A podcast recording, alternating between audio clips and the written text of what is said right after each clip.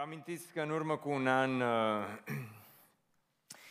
într-o seară frumoasă de august, foarte mulți oameni priveau cu neputință cum una dintre cele mai frumoase clădiri din orașul acesta, uh, Palatul Episcopiei Catolice, este mistuit de flăcări. Uh, la nimeni nu-i venea să creadă ceea ce se întâmplă și Clădirea a fost distrusă destul de rău, mulți credeau în seara respectivă că nu va mai putea fi salvată vreodată.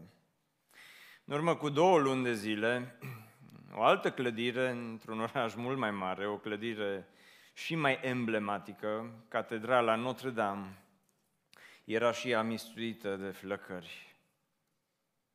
Și oamenii se uitau șocați la un monument, la un punct de atracție în uh, capitala Franței, cum uh, această clădire, unde mulți turiști în fiecare an mergeau să o viziteze, este pur și simplu distrusă. Și într-un caz și în celălalt, a doua zi, oamenii vorbeau despre faptul că aceste clădiri, de exemplu, capitala Uh, clădirea din capitala Franței, uh, Catedrala Notre-Dame, va renaște din propria ei cenușă. Ceea ce probabil că este adevărat, fiindcă până acum s-au strâns, uh, s-a strâns o sumă simbolică de un miliard de euro pentru refacerea acestei clădiri. Și noi ne plângem că mai avem nevoie de două milioane pentru ca să terminăm construcția. Clădirea din Oradea, pentru că avem un primar mai bun decât cel din Paris, este aproape finalizată și este, aproape, este reparată în proporție de aproape 100%. Însă întrebarea mea în dimineața aceasta este pentru tine, o întrebare mai personală un pic.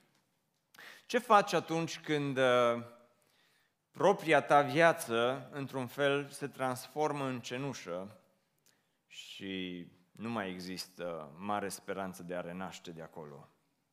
Ce faci atunci când poate relațiile tale devin cenușă?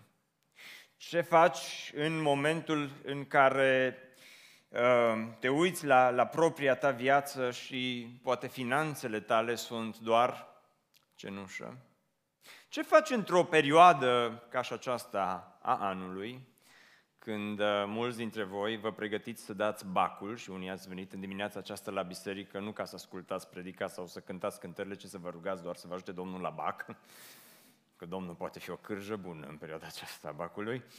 Uh, și Domnul să-i ajute pe toți cei care dau examenul de bacalaureat în această perioadă și toată biserica să spună Amin. Dar uh, nu toate examenele vor fi luate cu 10, unele note se vor transforma în cenușă.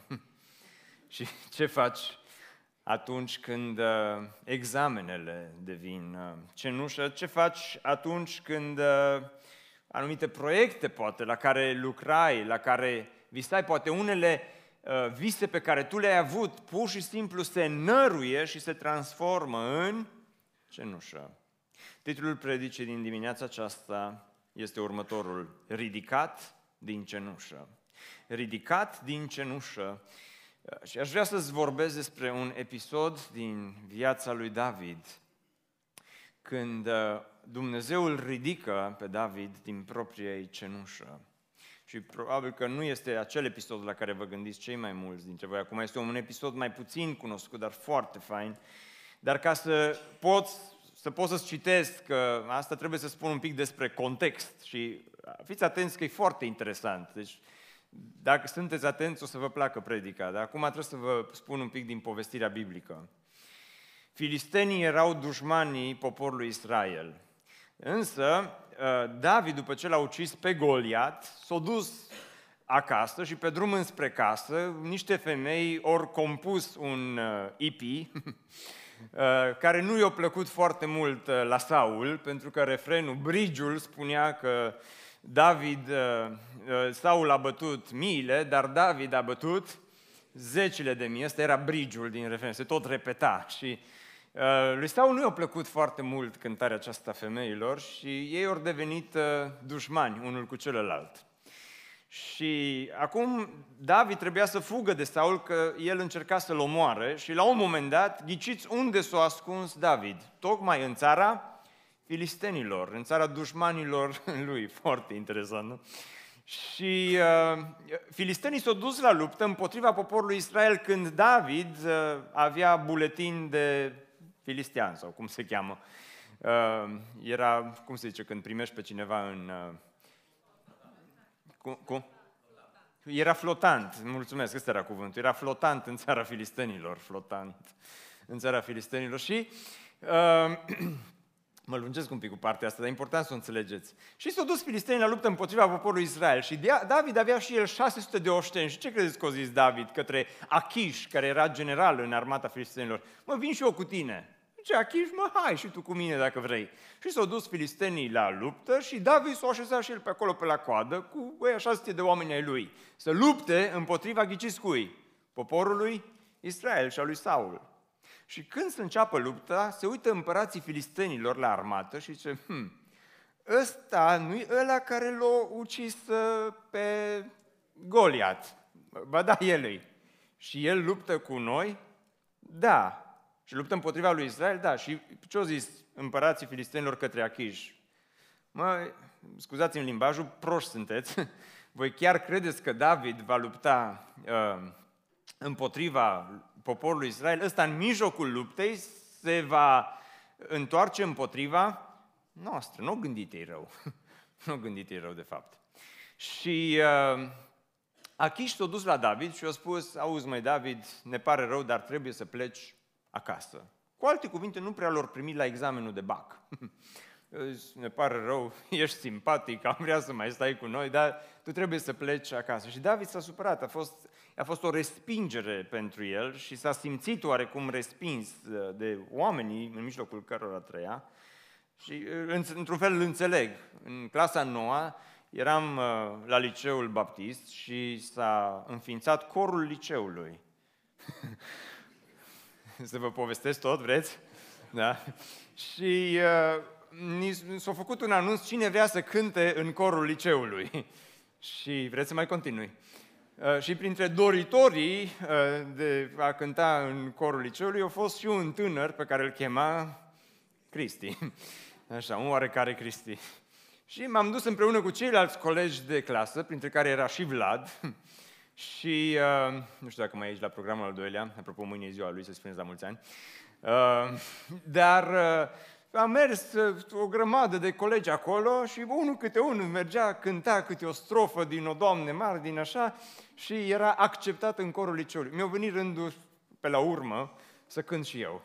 Și am cântat și la final uh, mi-a zis uh, doamna profesoară care făcea corul, Măi, Cristi, cânți bine, zice, dar hai să mai așteptăm un pic.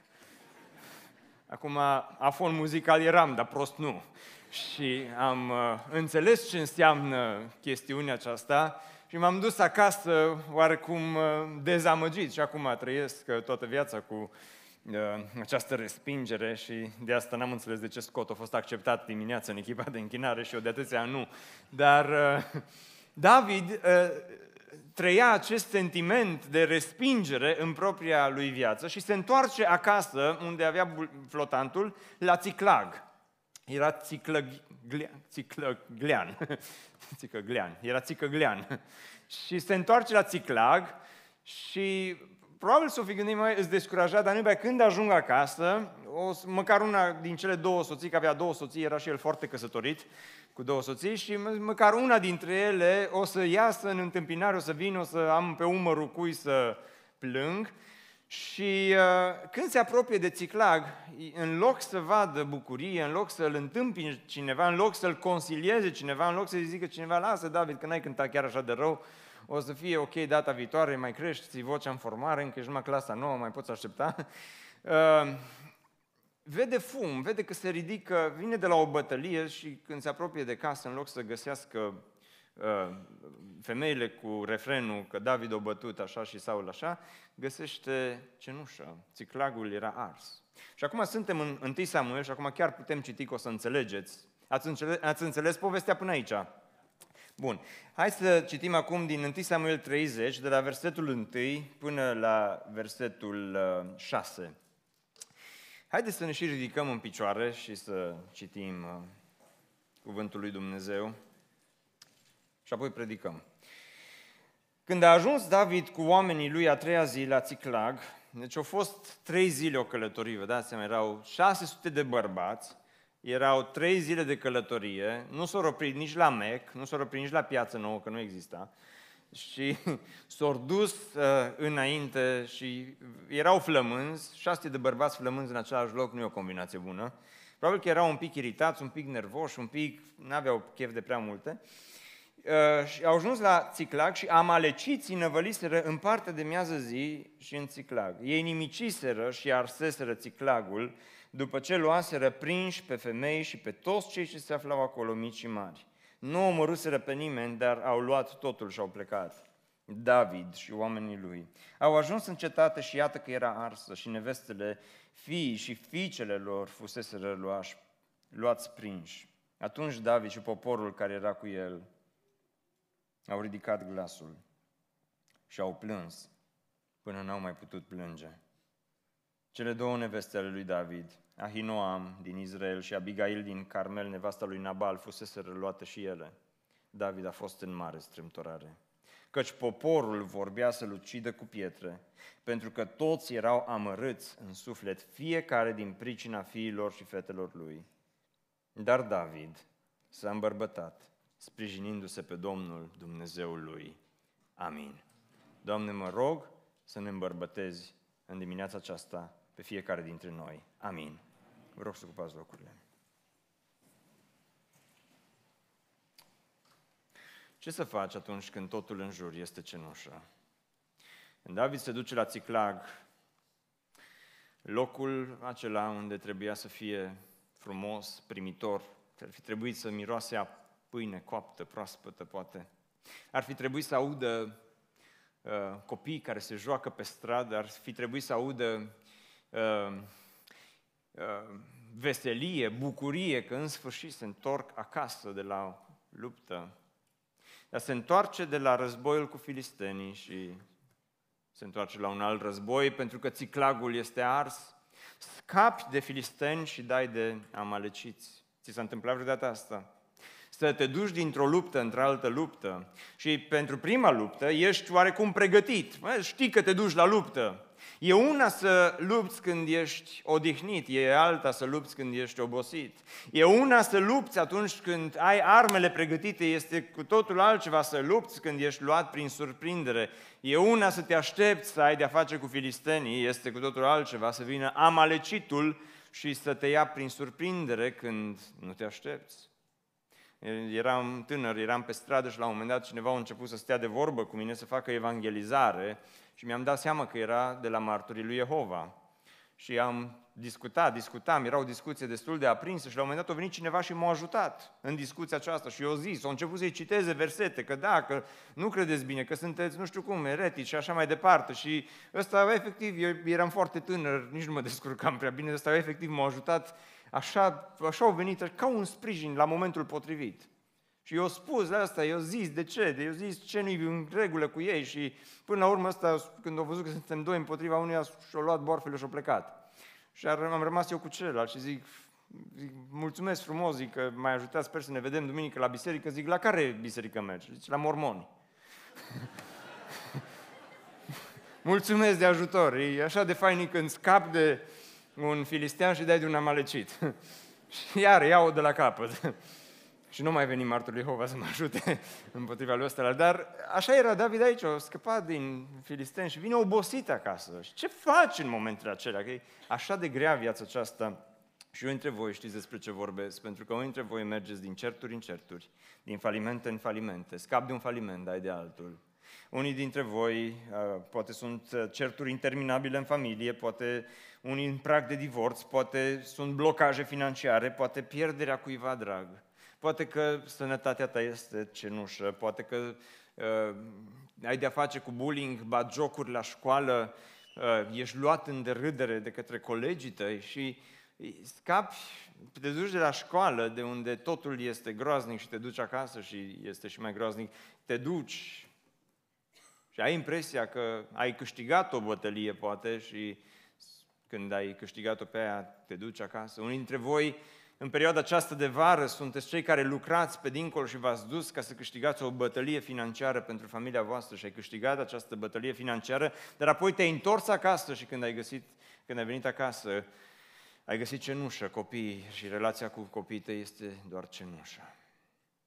Și relația dintre, poate, o soție este doar cenușă și așa mai departe, dar ce faci în astfel de momente când totul în jurul tău este cenușă? Cum poți să fii ridicat din cenușă? Hai să vedem ce a făcut David în versetul 6. Uh, găsim primul principiu sănătos. Când totul este cenușă, în primul rând amintește de Domnul.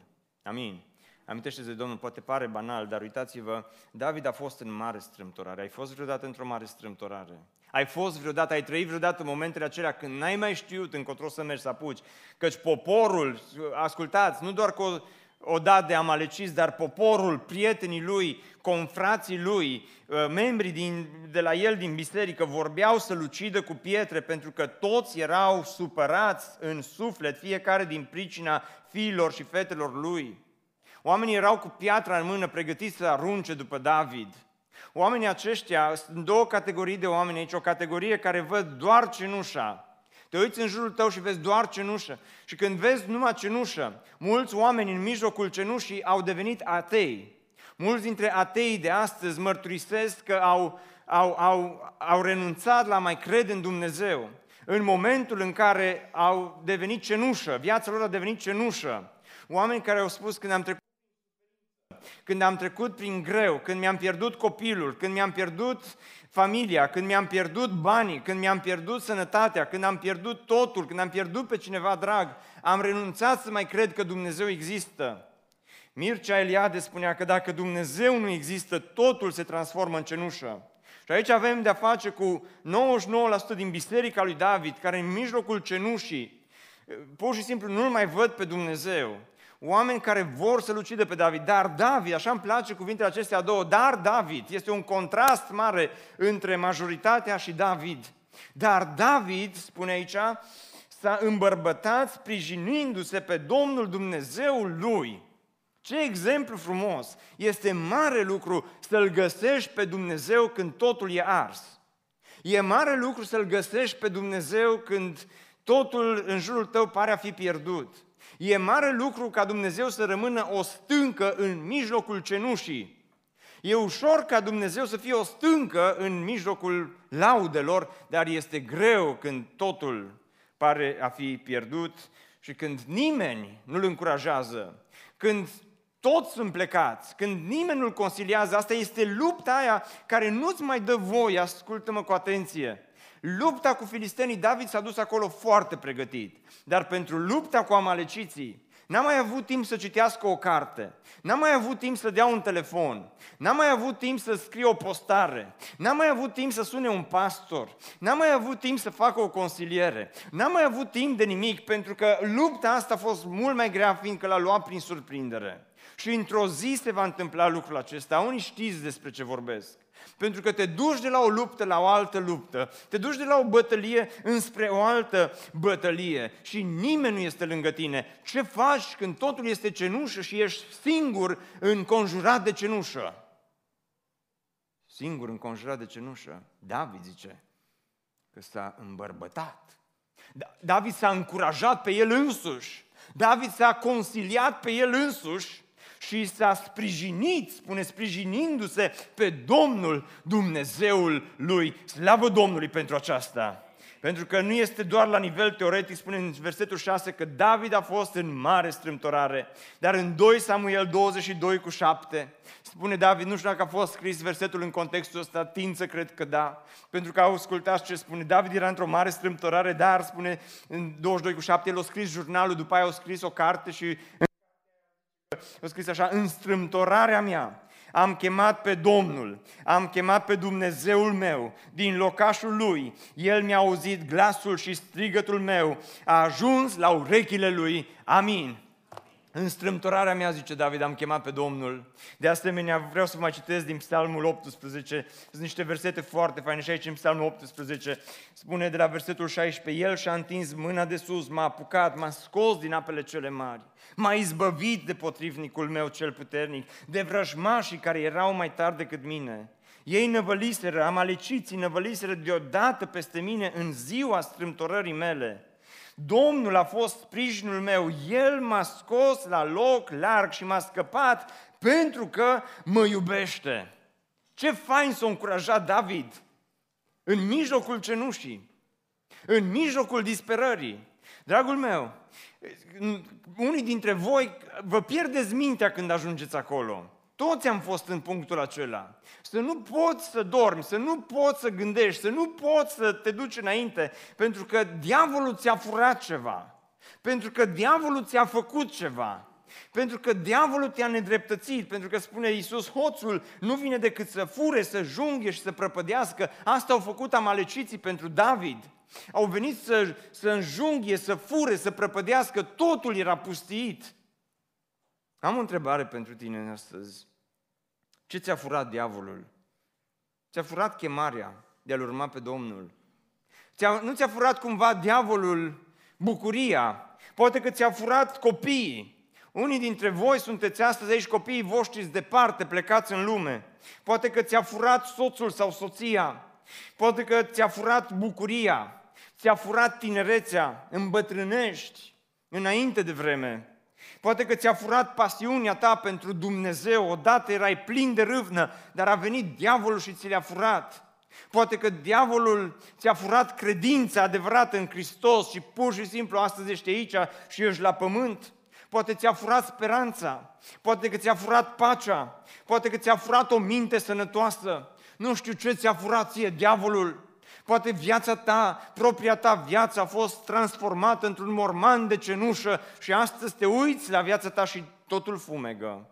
Ce să faci în momentele acestea? David se sprijinește nu doar teoretic, dar și practic, pentru că în mod normal David putea să facă o adunare generală cu cei 600 de oameni, putea să-i adune împreună să spună, astăzi avem adunare generală și nu vorbește nimeni decât eu. Pentru că am să vă pun câteva întrebări. Auziți, uh, ce faceți cu piatra în mână? Așa numai curios. Că am auzit eu, am citit pe, Facebook, pe Facebook-ul cuiva că uh, vreți să dați cu piatra după mine. E adevărat? E adevărat, mă, ce vreți să faceți? Uh, ce faceți cu piatra aia în mână? Pentru că vreau să vă pun o întrebare. Voi știți cântarea aia cu Saul, o bătut miile și David zecile de mii? Știți despre cine a fost? Despre mine. Cine vă scăpa mă de Saul? Am fost bun atunci când, a fost, când era Goliat și când Goliat va amenința și când Goliat venea împotriva voastră. Acum, dintr-o dată, nu mai sunt bun, hă? Cei cu voi, nu, nu pe mine m-a uns Dumnezeu ca și împărat, încă, încă miros a, a, a parfumul ăla de ungere din, din partea lui Samuel. Voi uitați cu cine aveți de-a face și putea să meargă să se răzbune, să stea de vorbă cu ei, dar uitați-vă ce a făcut da, David în versetul 7. El a zis preotului Abiatar, fiul lui Ahimelec, adum efodul, Abiatar, Abiatar a adus efodul la David și David a întrebat pe Domnul să urmăresc oare oastea aceasta o voi ajunge. Ce fain când ești în strâmtorare, când îți este greu, când ai pierdut totul. Ascultă-mă cu atenție, nu te du în primul rând să vorbești cu oameni, du-te să vorbești cu Dumnezeu. Nu te du în primul rând să cauți ajutor la oameni, caută ajutor la Dumnezeu. Pentru că David merge cu problema lui la Dumnezeu și spune să-i urmăresc, o voi ajunge. Și Domnul i-a răspuns, ascultă răspunsul Domnului, urmărește-o, căci o vei ajunge și vei izbăvi totul. Vă place răspunsul Domnului? Cum crezi că a fost momentul ăsta pentru David? A fost un moment încurajator, ce ziceți? A fost un moment entuziasmant când Domnul îți spune că nimic nu este pierdut, că poți să recapeți înapoi tot ceea ce ți-a furat diavolul, este mare lucru. Și David se duce înaintea celor 600 de oameni, dar nu se duce să-i critique, nu se duce să-i înjure, nu se duce să se certe cu ei, nu se duce să facă adunare generală, ci se duce înaintea lor ca să le spună am un mesaj din partea Domnului, nimic nu este pierdut.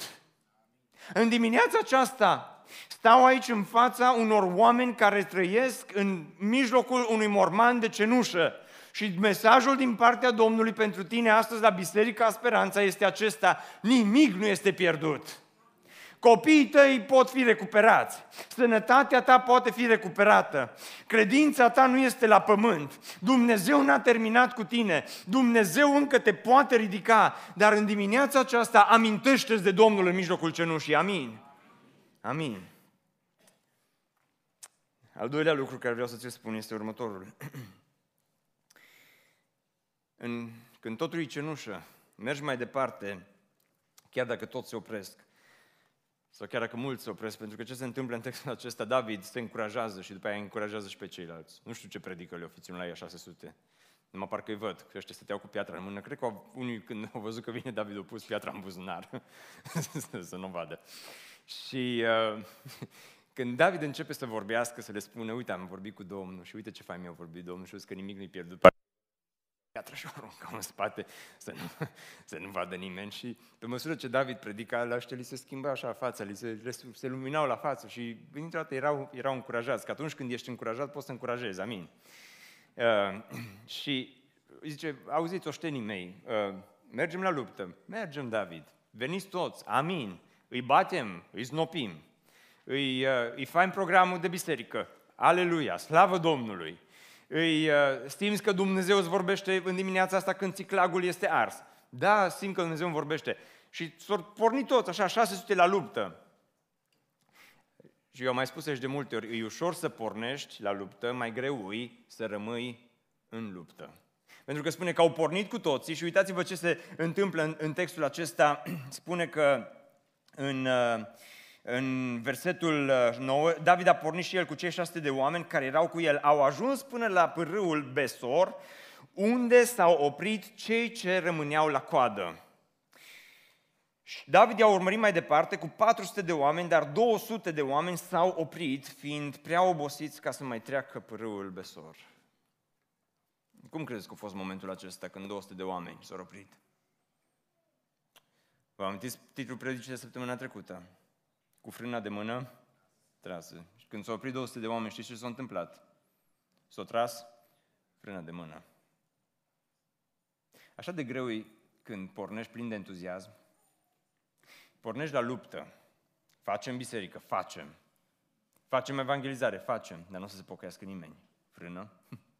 Uh, construim, construim, dar după aia pornim toți, dar pe așa, pe la mijlocul drumului, ce 200 de oameni? Se opresc 400 și mai continuă numai 200. Că așa de greu este când, când ești acolo în mijlocul luptei și vezi că unii de lângă tine pur și simplu s-au oprit, au, au stat deoparte. Când vezi că prietenii tăi care s-au botezat, ai făcut botezul la Biserica Speranța sau în altă biserică, împreună cu grupul tău de prieteni și te uiți la ei și uh, trei dintre ei s-au oprit. Trei dintre ei nu mai vin la biserică și te gândești să te oprești și tu. E așa de greu când ai pornit cu familia la drum și ai, și ai pornit plin de entuziasm, dar unul dintre ei se oprește. Este greu moment. E așa de greu când, poate împreună cu uh, cei colegii tăi la locul de muncă, poate că în, în viața de zi cu zi ai pornit, ai avut vise mari, ai pornit împreună cu cei de lângă tine, ai pornit o afacere cu cineva, dar te-ai oprit, s-au oprit lucrurile și simți că te uiți la prietenii tăi și vezi că nu poți să meargă mai departe și ești și tu gata, gata să te oprești la mijlocul drumului. O, sunt sigur că și David s-a gândit, dacă ne-am opri, pentru că nu o să iasă, dacă n-am mai construit că bani prea mulți, dacă, uh, dacă ne-am limitat la cât suntem acum, că e mai ușor, dacă am rămâne aici, că poate o să se întoarcă ceilalți înapoi acasă, dacă nu are rost, să, suntem prea obosiți, aveau și scuze bune oamenii ăștia să se oprească, erau nemâncați, erau nedormiți, veneau de la luptă la o altă luptă. Mă mir că nu s-au oprit mai mulți. Probabil că David s-a gândit și el, hai să ne oprim. Dar știți ce a făcut David? Hai să vă povestesc ce a făcut David. Pentru că iarăși în 1 Cronici, capitolul 12, trebuie să vă citesc, asta e foarte fain. 1 Cronici, capitolul 12 și încerc să închei uh, mai repede, că am promis că termin mai repede, am promis duminica trecută. Spune că niște oameni din Manase s-au unit cu David când a pornit cu război împotriva lui Saul cu filistenii dar nu au fost de ajutor filistenilor, căci după ce s-au sfătuit, domnii filistenilor au trimis înapoi pe David, cum v-am zis, au mers la audiție, au cântat fals uh, o doamne mare și l-au trimis acasă. Și zice, s-ar putea să treacă de partea stăpânului său Saul, nu au fost proști nici filistenii, și să ne pună astfel în primejdie capetele noastre. Când s-a întors la Țiclag, iată cei care s-au unit cu el din Manase. Și aici sunt câteva nume. Adnah, Iozabat și așa mai departe. Au dat ajutor lui David împotriva cetei Uh, jefuitorilor amaleciți, căci toți erau oameni viteși și au ajuns căpetenii noștri. Deci acum ascultați versetul 22, că am citit toate versetele astea care nu le-ați înțeles până acum, din cauza versetului 22. Și din zi în zi veneau oameni la David să-l ajute până ce a avut o tabără mare ca o tabără a lui Dumnezeu. Amin. Fiți atenți aici. David merge la război, dar nu se oprește la mijlocul drumului. Se opresc 200 de oameni, dar David spune, 400 veniți cu mine, venim. Ce David, hai să mergem mai departe. Dar Dumnezeu nu i-a lăsat. Și ca și la Rusalii, în fiecare zi Dumnezeu adăuga la numărul lor până când tabăra lui David arăta ca și o tabără a lui Dumnezeu. Când o porni din Țiclag, cu o tabără posomorâtă, cu o tabără deznădăjduită, cu o tabără obosită de oameni, tabăra lui David arăta ca o tabăra lui David. Dar pe drum înspre luptă, pe drum înspre bătălie, pe drum înspre a recupera ce a fost pierdut, Dumnezeu i-a spus lui David, ascultă-mă David cu atenție, tabăra lui David trebuie să devină tabăra lui Dumnezeu. De aceea, chiar dacă s-au oprit cei 200, du-te înainte, Chiar dacă 200 nu vin cu noi, tu du-te înainte pentru că voi adăuga la numărul tău. Biserică Speranța, în dimineața aceasta Dumnezeu ne spune următorul lucru. Indiferent cine se oprește, indiferent cât se opresc, indiferent unde se opresc, noi mergem înainte până când BBSO va arăta ca Biserica Domnului până când Dumnezeu va tot adăuga la numărul nostru și pe unul și pe altul și încă un viteaz și alt viteaz, până când Dumnezeu ne va ajuta să ajungem cu bine la destinație. Pentru că Dumnezeu nu vrea ca BBSO să arate ca BBSO. BBSO nu vrea, Dumnezeu nu vrea ca BBSO să arate ca Biserica lui Cristi, ci BBSO să arate ca Biserica lui Dumnezeu. Ca o tabără a lui Dumnezeu vrea Dumnezeu să fim în biserica aceasta. Dragilor, ascultați-mă cu atenție, unii dintre voi sunteți gata să vă opriți. Unii dintre voi sunteți pe registrul bisericii, dar v-ați oprit. Unii dintre voi ați, poate ați tras frâna. Nu contează. Cu tine sau fără tine, lucrarea lui Dumnezeu merge înainte. Amin. Pentru că am zis-o și cu alte ocazii, biserica nu este un acvariu în care trebuie să noi să fim îngrijitori de pești, nu este un acvariu din care să ne preocupăm să nu iasă peștii, ci biserica este a lui Dumnezeu și dacă tu te oprești la mijlocul drumului, îi treaba ta, eu nu o să-mi cer scuze că nu mă opresc cu tine, ci o să merg înainte și Dumnezeu va adăuga și pe alții la numărul nostru. Amin. Așa, așa, așa știe Dumnezeu să încurajeze după primul program.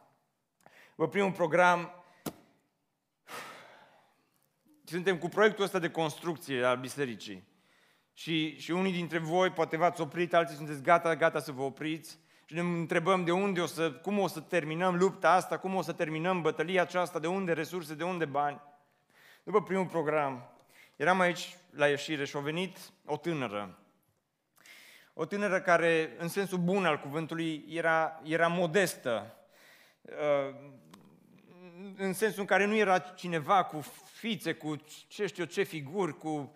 ci pur și simplu era o, o, o persoană atât de simplă, atât de simplă care a venit și zice, aveți, zice, un minut, că vreau să vă spun ceva, eram în discuție cu altcineva și zic, așteaptă-mă un pic și vin și, și vorbim. Și după ce am terminat de vorbit cu celelalte persoane, am stat de vorbă cu ea și zic, cu ce te putem ajuta? Și s-a uitat la mine și a zis, eu, zice, am venit în dimineața aceasta la biserică, special, ca să aduc niște bani pentru construcția bisericii. Zice, nu sunt mulți. Zice, de unde ai venit? Zice, din Iași. Din Iași. Au venit din Iași până aici, ca să ne aducă 420 de euro. Domnul să o binecuvinteze și să-i răsplătească.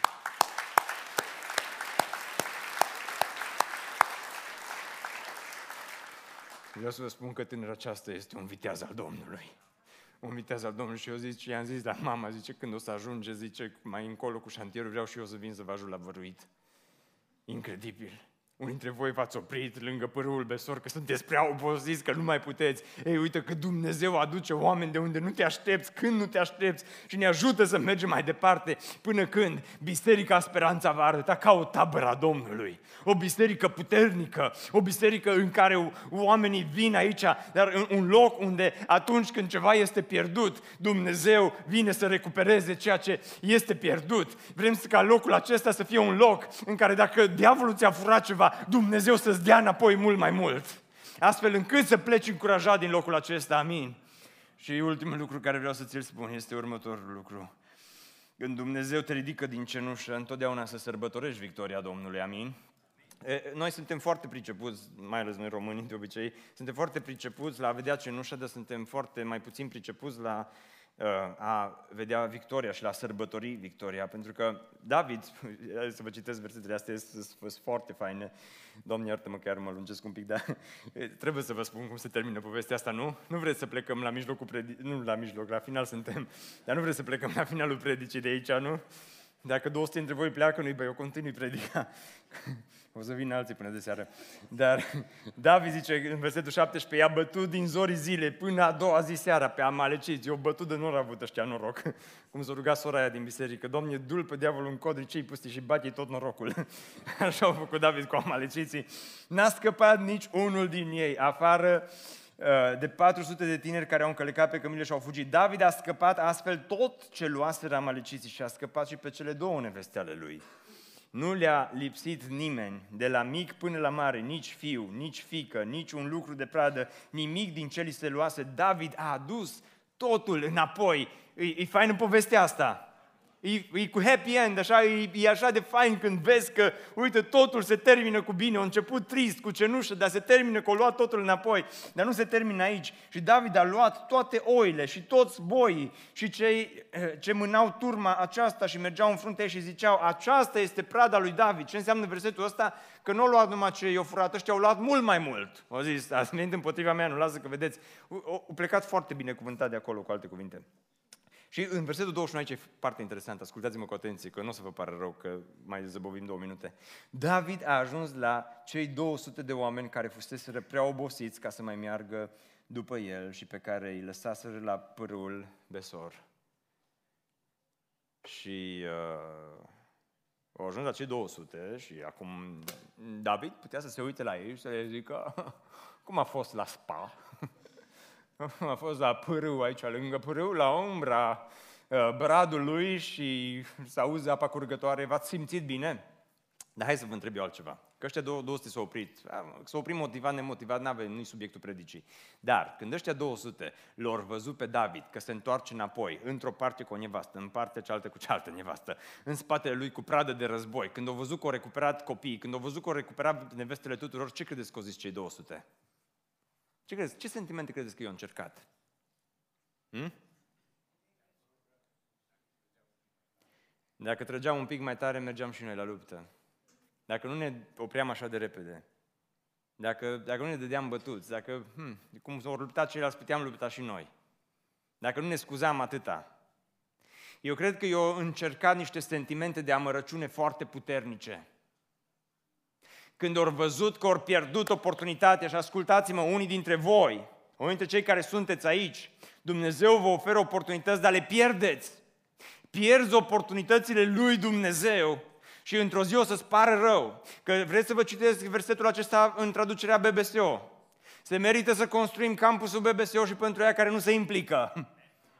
și care numai o să vină și o să ocupe un loc aiurea și că numai să uite la ceea ce se întâmplă, se merită. Pentru ea care s-au oprit la părul besor, că suntem, e prea scump, costă prea mult, e prea mare investiția, că mai bine spitale, pentru ea se merită să facem lucrarea lui Dumnezeu. Se merită, amin, asta este răspunsul corect, se merită, dar într-o zi cei care astăzi vă opriți o să vă pară rău că v-ați oprit. O să-ți pară rău că nu te-ai implicat. Când o să intrăm în campusul BBSO și o să sărbătorim și o să cânte echipa de închinare și o să fie bucurie și o să fie acolo cei care au dăruit din toată inima și s-au implicat, o să simtă bucuria aceea, tu o să pleci capul în pământ că știai că puteai să faci și tu ceva, dar nu m-a te-ai uitat online, dar n-ai făcut nimic. Nu mai ai ascultat de pe YouTube degeaba. Nu mai ai venit și ai ocupat un loc degeaba și problema nu va fi a noastră, a celor care ne-am implicat. Problema o să fie a ta, a celui care ai stat și ai, ai pierdut vremea degeaba. Închid paranteza. Deci, uh, așa? Și zice, ei au oșit înaintea lui David și înaintea poporului care era cu el. David s-a apropiat de ei și i-a întrebat de sănătate. Deci David nu vine să le facă zic, zic, zic, vedeți? Și toți oamenii răi și de nimic, dintre cei care au mers cu David, observați că și cu el au mers câțiva oameni răi și de nimic, au luat cuvântul și au zis, fiindcă n-au venit cu noi, să nu le dăm nimic din prada pe care am scăpat-o, adică să păstrăm numai pentru noi campusul uh, și lucrarea care o facem, ci doar să-și ia fiecare nevasta și copiii și să plece. Și ăștia au fost doar consumatori. Ăștia au stat doar și s-au uitat la ceea ce au făcut alții. Și David ce-a zis? Hmm, bună idee, nu? Dar David a zis, să nu faceți așa, fraților, cu ce ne-a dat Domnul, căci El ne-a păzit și a dat în mâinile noastre ceata care a venit împotriva noastră. Așa de fain e versetul ăsta, pentru că David a știut că victoria nu este datorită celor 400 de oameni, ci victoria este din cauza lui Dumnezeu. Și David la final sărbătorește și îi dă tot creditul lui Dumnezeu. Pentru că dacă reușim ceva, nu este din cauza celor care nu s-au oprit, dacă reușim ceva, este pentru că Domnul e bun cu noi, pentru că Domnul ne dă putere, pentru că Domnul ne dă resurse, pentru că Domnul este Cel care ne dă victoria în cele din urmă. De aceea, când Dumnezeu îți dă biruință, sărbătorește biruința împreună cu Domnul. Sărbătorește de unde te-a scos Domnul. Sărbătorește vindecarea pe care Domnul ți-a dat-o. Sărbătorește că nu te-a lăsat să mori. Sărbătorește că nu te-a lăsat în cenușă sărbătorește că te-a ridicat Dumnezeu din cenușă și dă tot creditul lui Dumnezeu. Amin. Și nu doar atât a făcut David. Versetul 24 spune, și cine va asculta în privința aceasta? Partea trebuie să fie aceeași, atât pentru cel ce s-a coborât pe câmpul de bătaie, cât și pentru cel ce a rămas la calabalâcuri. Calabalâcuri, ce îmi place cuvântul acesta, da? Cei care nu se implică rămân la calabalicuri. calabalicuri. Să o împarte deopotrivă. Lucrul acesta a rămas de atunci o lege și în versetul 26, când s-a întors la Ciclag, David a trimis o parte din pradă bătrânilor lui Iuda, prietenilor săi, spunându-le aceste cuvinte. Iată darul pe care vi-l fac din prada luată de vrăjmașii Domnului. Și observați cum David nu ține nimic pentru el, ci David devine o binecuvântare. Ciclagul, locul cenușii, devine locul binecuvântării. Locul care ar fi meritat un ajutor umanitar devine locul prin care Dumnezeu binecuvintează pe alții. Pe câți îi binecuvintează? Hai să zic la final de predică. A trimis celor din Betel, celor din Ramot, de la miază zi, celor din Iatir, celor din Aroer, celor din Sifmot, celor din Eșteoma, celor din Racal, celor din cetățile, nu știu cum se pronunță, celor din cetățile uh, Cheniților, celor din Horma, celor din Cor uh, Așan, celor din Atac, celor din Hebron și în toate locurile pe care le străbătuse David cu oamenii lui. Ăsta da om. Ăsta da om. Nimic pentru el. Zice, dacă Domnul m-a binecuvântat și mi-a dat victorie, Dumnezeu nu mi-a dat, zice David, victoria asta pentru mine. Ca să-și facă David, să aibă el mai multe mașini și mai multe iPad-uri și iPhone-uri Nu? Dumnezeu nu a dat ca să aibă David nu știu câte case, Dumnezeu nu a dat toată victoria aceasta pentru ca David să fie cel mai bogat om și lumea să-l aplaude pe David. Spune David, dacă Dumnezeu m-a binecuvântat, Dumnezeu m-a binecuvântat pentru ca să fiu o binecuvântare pentru alții. Mă aude cineva?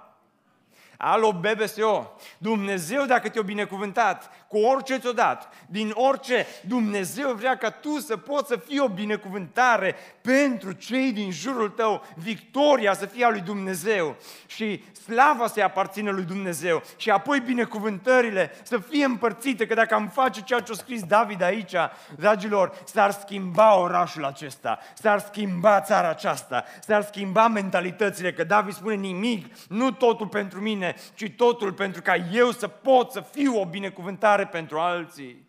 Din locul cenușii, din locul morții, din țiclagul care fumega. Dumnezeu face din țiclag nu, nu un loc care fumegă, ci un loc din care pleacă binecuvântarea înspre națiuni, înspre împărați, înspre primari, înspre lideri, înspre biserici. Domnul să ne ajute, BBSO, să fim o astfel de biserică. Că Dumnezeu Niciodată nu vrea să-ți dea înapoi ceea ce ai pierdut, ceea ce ți-a fost furat ca să ții pentru tine și ca să împarți cu alții. Și David, Dumnezeu nu uită nici de David, pentru că știți ce se întâmplă aici? Țiclagul este locul cenușii. Dar după două zile, spune, după moartea lui Saul, David, după ce a bătut pe Amalecit, s-a întors de două zile la Țiclag și în versetul 10 vine un tânăr și tânărul acesta are ceva în mână și spune, m-am apropiat de el, de Saul și l-am omorât, știind bine că n-avea să mai rămână cu viață în urma înfrângerii. Am luat cu cununa împărătească de pe capul lui și brățara pe care o avea la braț și le-am adus aici, Domnului meu. Locul cenușii devine locul cununii. Locul care odată a fost scrum, a fost cenușă, era ars. Este același loc, Țiclagul devine locul în care David primește cununa de împărat. Ce tare! Textul ăsta începe cu cenușă, se termină cu cunună. Textul ăsta începe ca un film de groază, un fel de Cernobâl și se termină cu un loc plin de viață de unde binecuvântările curg înspre alții. Pentru că un om pe care l-a chemat David s-a îmbărbătat sprijinindu-se pe Domnul Dumnezeul său. Amin. Dimineața aceasta, dacă viața ta e cenușă, te chem să te îmbărbătezi, sprijinindu-te pe Domnul Dumnezeul tău. Puneți încrederea în El. Nu te opri când ceilalți se opresc. Și nu, nu crede că tu ești ceva, că tu ai binecuvântări. Dragilor, toți suntem la fel în încăperea aceasta. Fie că te-ai oprit, fie că ai mers mai departe, suntem toți Biserica lui Dumnezeu. Te chem în dimineața aceasta. Te chem din locul cenușii să te ridici în picioare. Pentru că acolo unde e totul ars, într-o zi Dumnezeu îți va da cununa. Așa cum stăm, haideți să închidem ochii.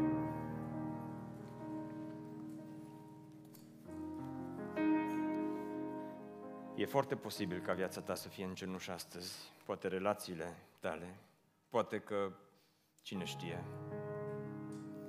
credința ta e cenușă, poate relația ta cu Dumnezeu este cenușă, poate totul în jurul tău, ai impresia că totul este ars și este pustiu, fără niciun fel de speranță.